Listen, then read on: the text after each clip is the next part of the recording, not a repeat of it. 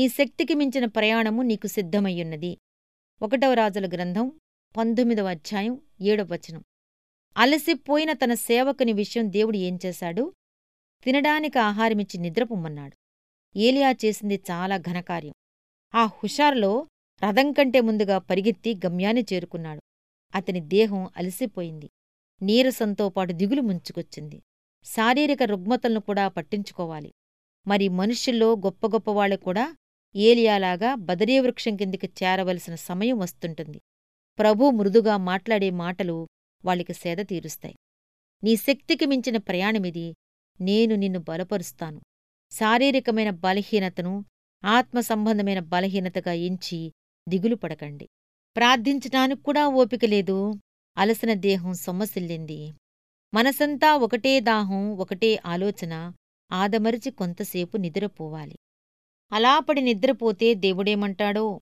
అనుమతి లేకుండా నిద్రలోకి జారితే ప్రార్థించకుండా పవ్వళిస్తే క్షమిస్తాడా లేదా ఆలోచించు.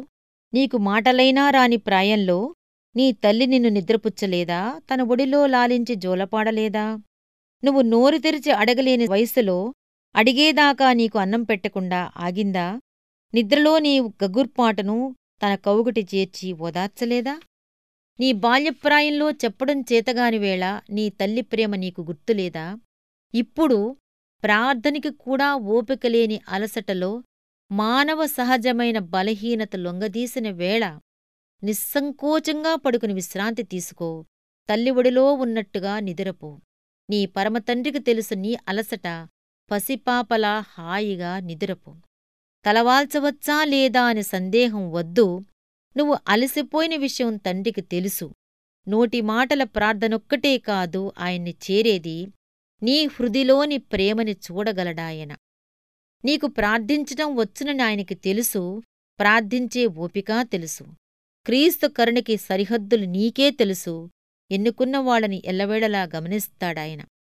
తన ప్రియుల్ని పడుకోబెట్టి నిద్రపుచ్చినప్పుడు కాచి కాపాడే భారం ఆయనమీద పడినప్పుడు నీ ప్రాణాన్ని ఆయనకు అప్పగించు ఇక భయమే లేకుండా ఆయనలో పొవ్వళించు.